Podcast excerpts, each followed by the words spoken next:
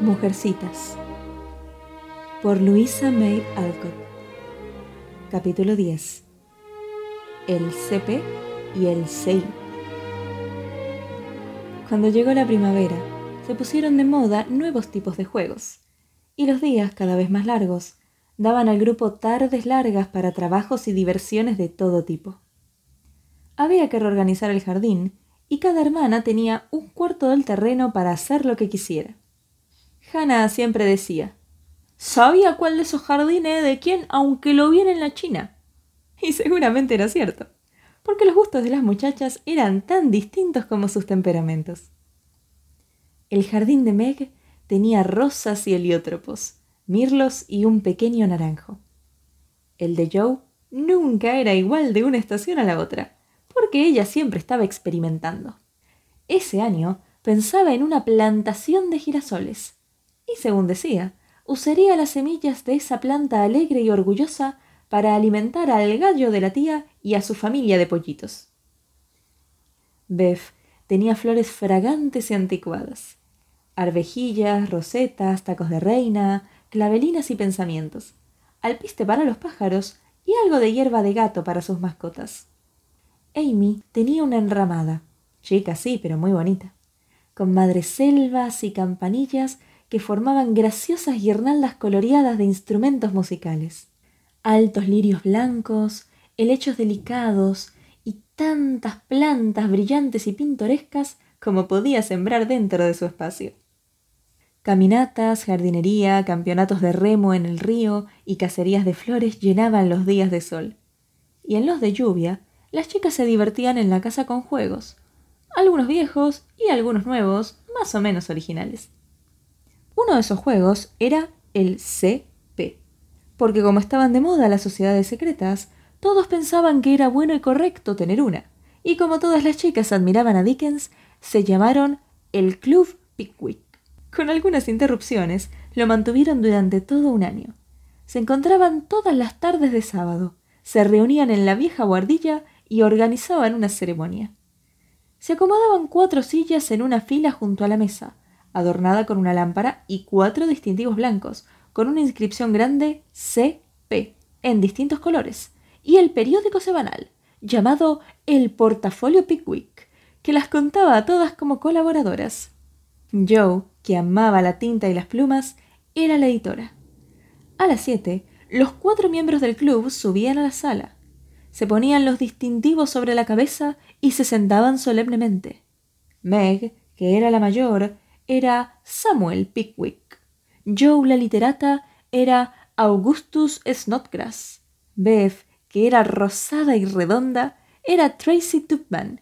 Y Amy, que siempre trataba de hacer lo que no podía, era Nathaniel Winkle.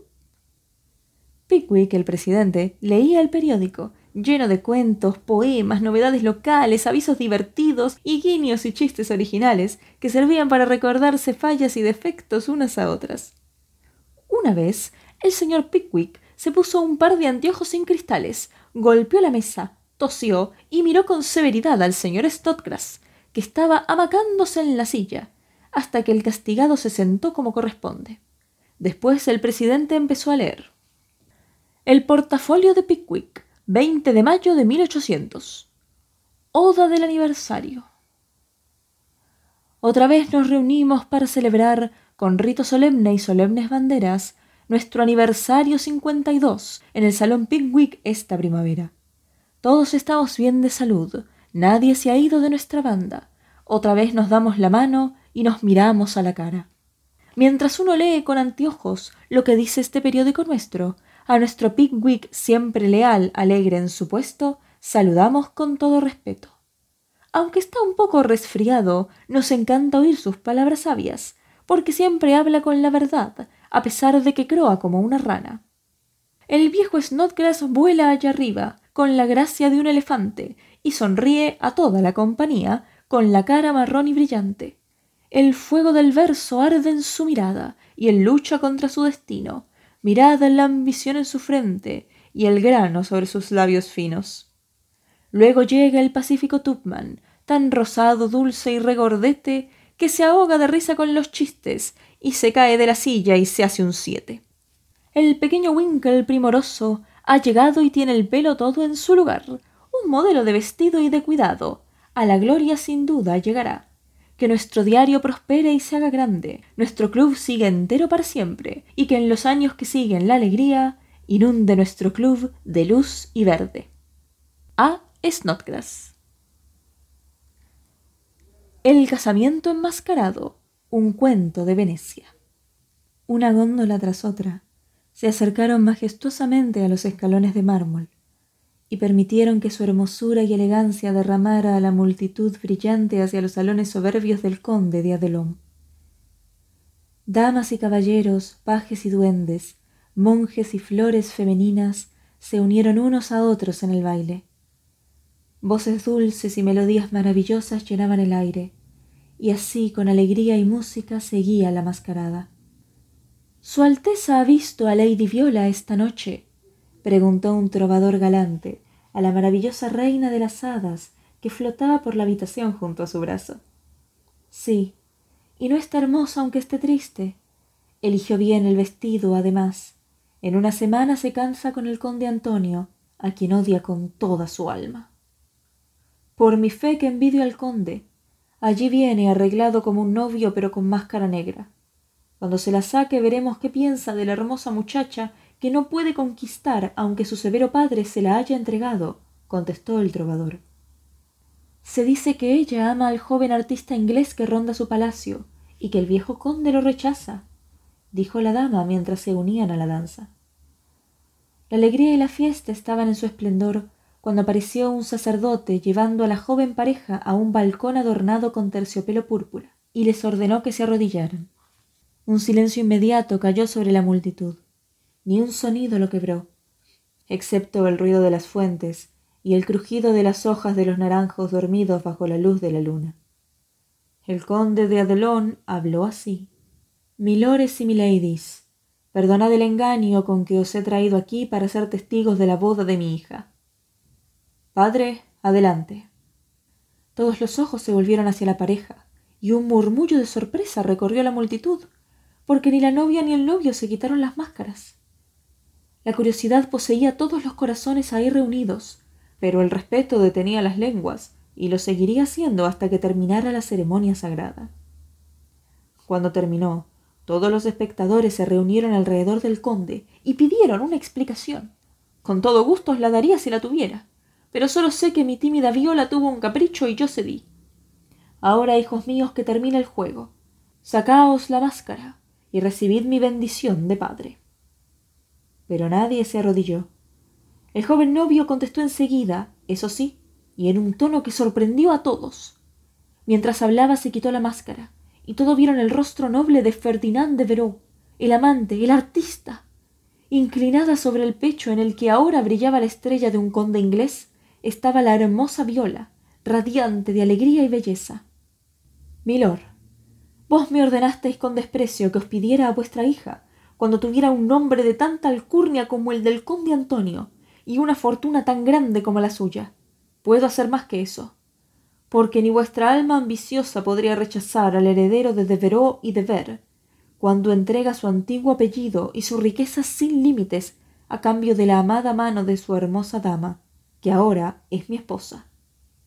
El conde se quedó de pie, mudo, como alguien que las hadas han convertido en piedra.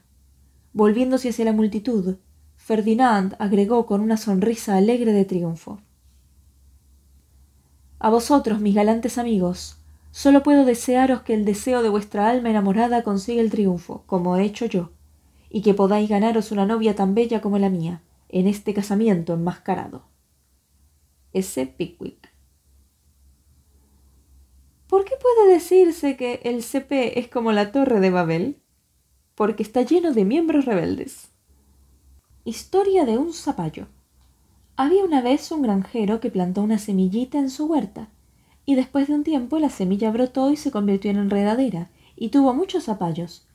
Un día de octubre, cuando los zapallos estaban maduros, el granjero tomó uno y lo llevó al mercado.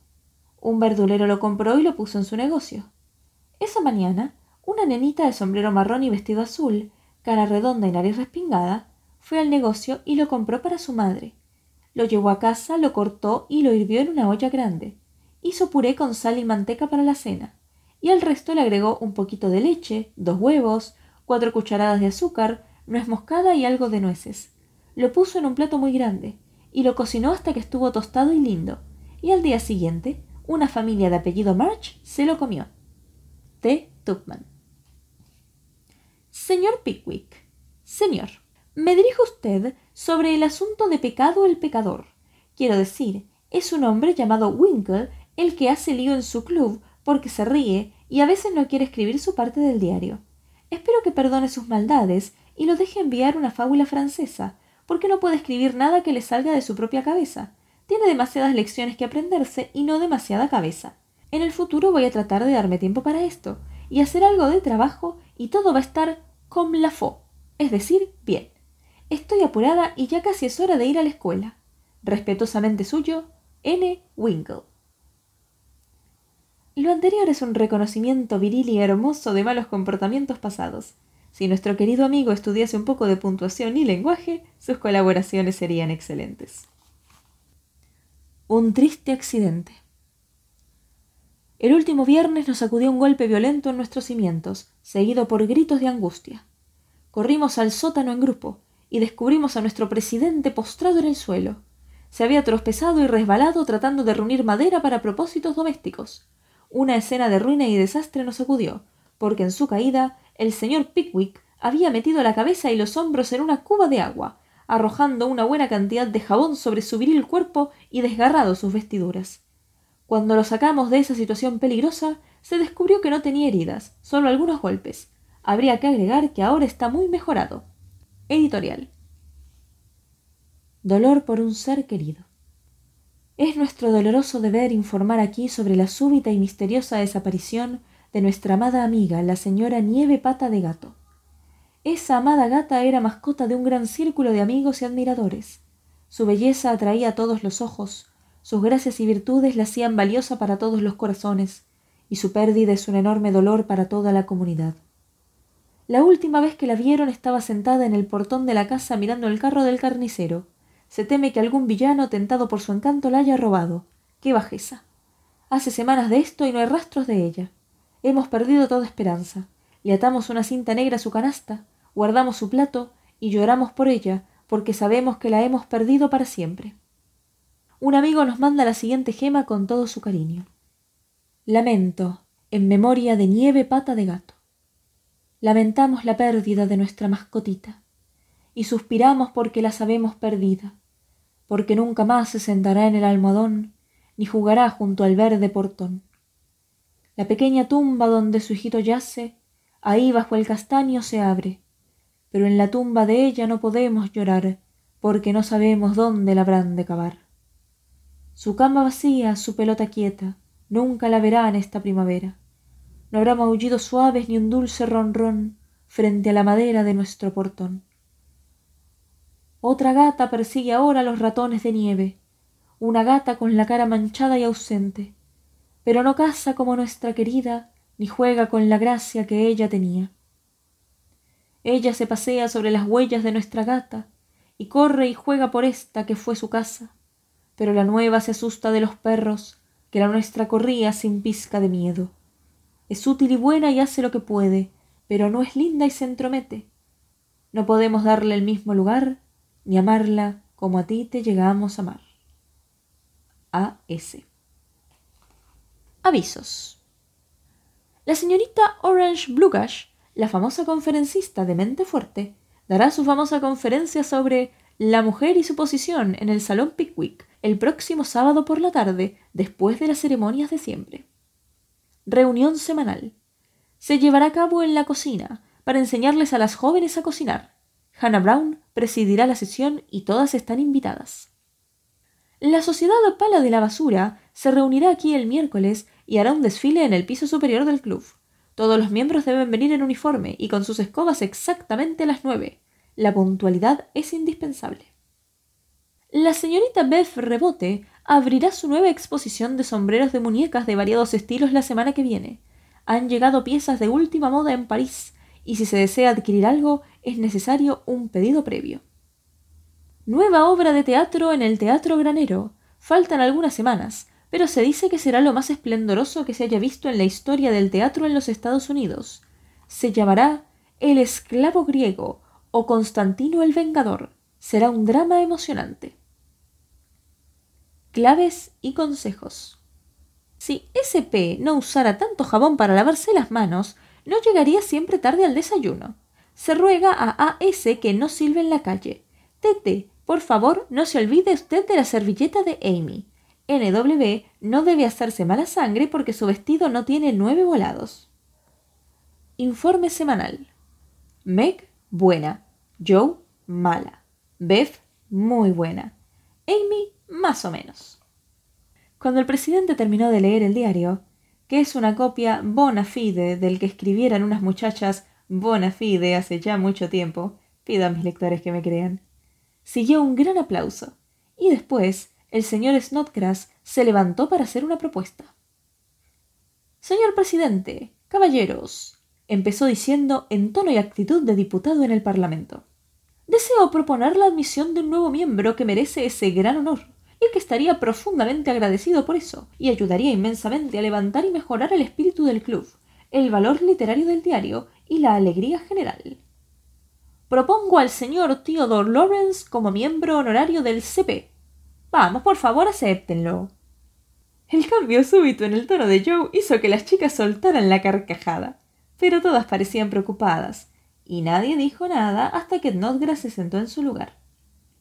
Vamos a votar, dijo el presidente. Todos los que estén a favor de la moción, por favor, digan sí. Una fuerte respuesta de Nodgrass, seguida, para sorpresa de todos, de una tímida de Beth. Los que no estén de acuerdo, que digan no. Meg y Amy no estaban de acuerdo, y el señor Winkle se levantó para decir con gran elegancia No queremos chicos, no sirven de nada. Lo único que les interesa es saltar y hacer bromas. Este es un club de mujeres, y queremos que sea privado y correcto. Yo tengo miedo de que se burle del diario y nos haga bromas después, observó Pickwick, tirándose el rulo que tenía en la frente como hacía siempre que tenía dudas. Snodgrass saltó de la silla y dijo muy ansioso Señor, voy a dar mi palabra de caballero. Lori no va a hacer nada de eso. Le gusta escribir y puede darles otro tono a las contribuciones e impedir que seamos sentimentales, ¿entienden? Es tan poco lo que podemos hacer por él, y él hace tanto por nosotras, que creo que lo menos que podemos hacer es ofrecerle un lugar aquí y hacerlo sentir bienvenido si acepta. Esta alusión hábil a los beneficios que podían venir de la decisión hizo que Topman se pusiera de pie, decidido. Sí, deberíamos aceptarlo aunque tengamos miedo, y yo lo tengo. Que venga, y su abuelo también si quiere.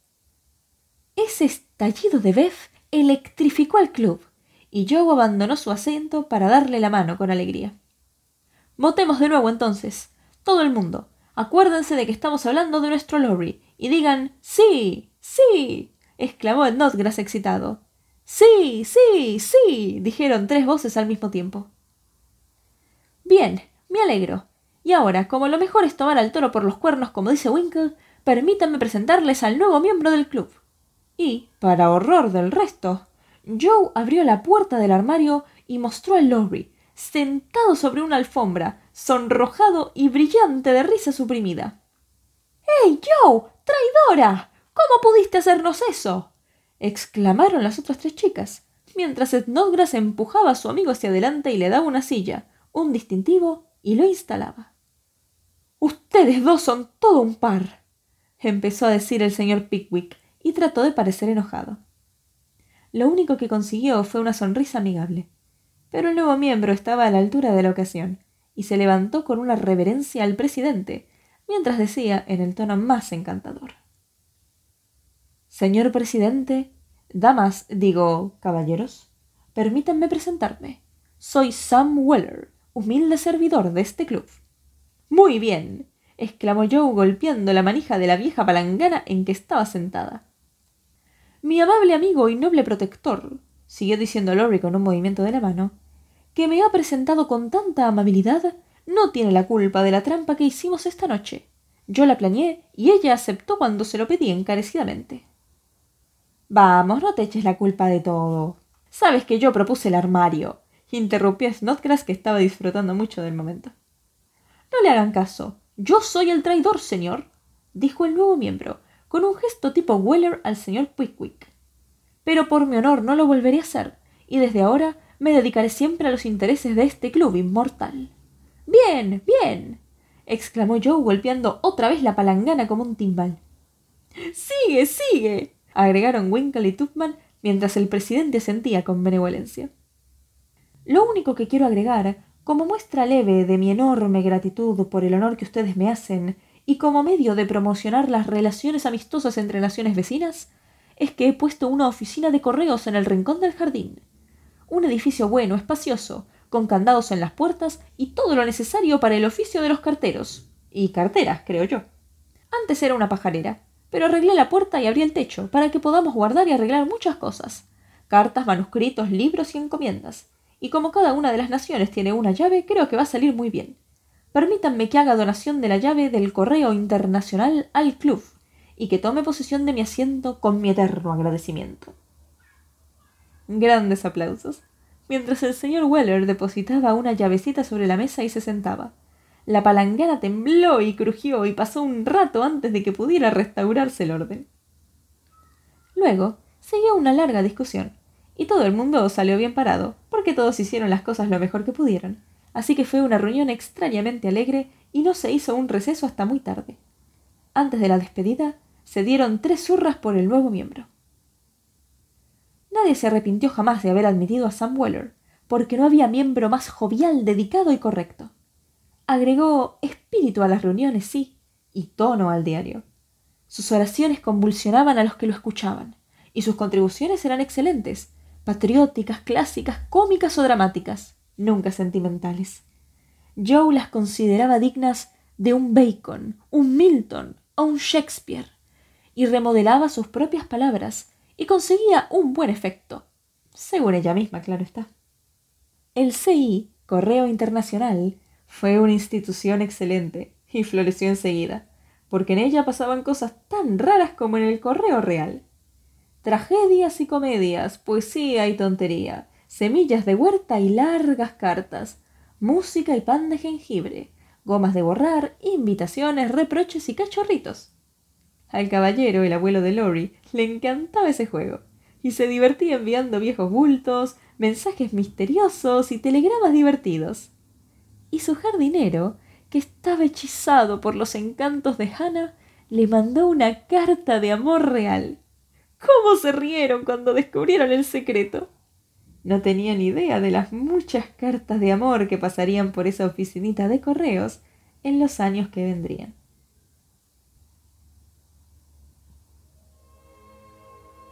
¿Qué les ha parecido? Pueden escribirme sus opiniones, comentarios y sugerencias a castellanoaudiolibros.com. Un saludo y hasta la próxima historia.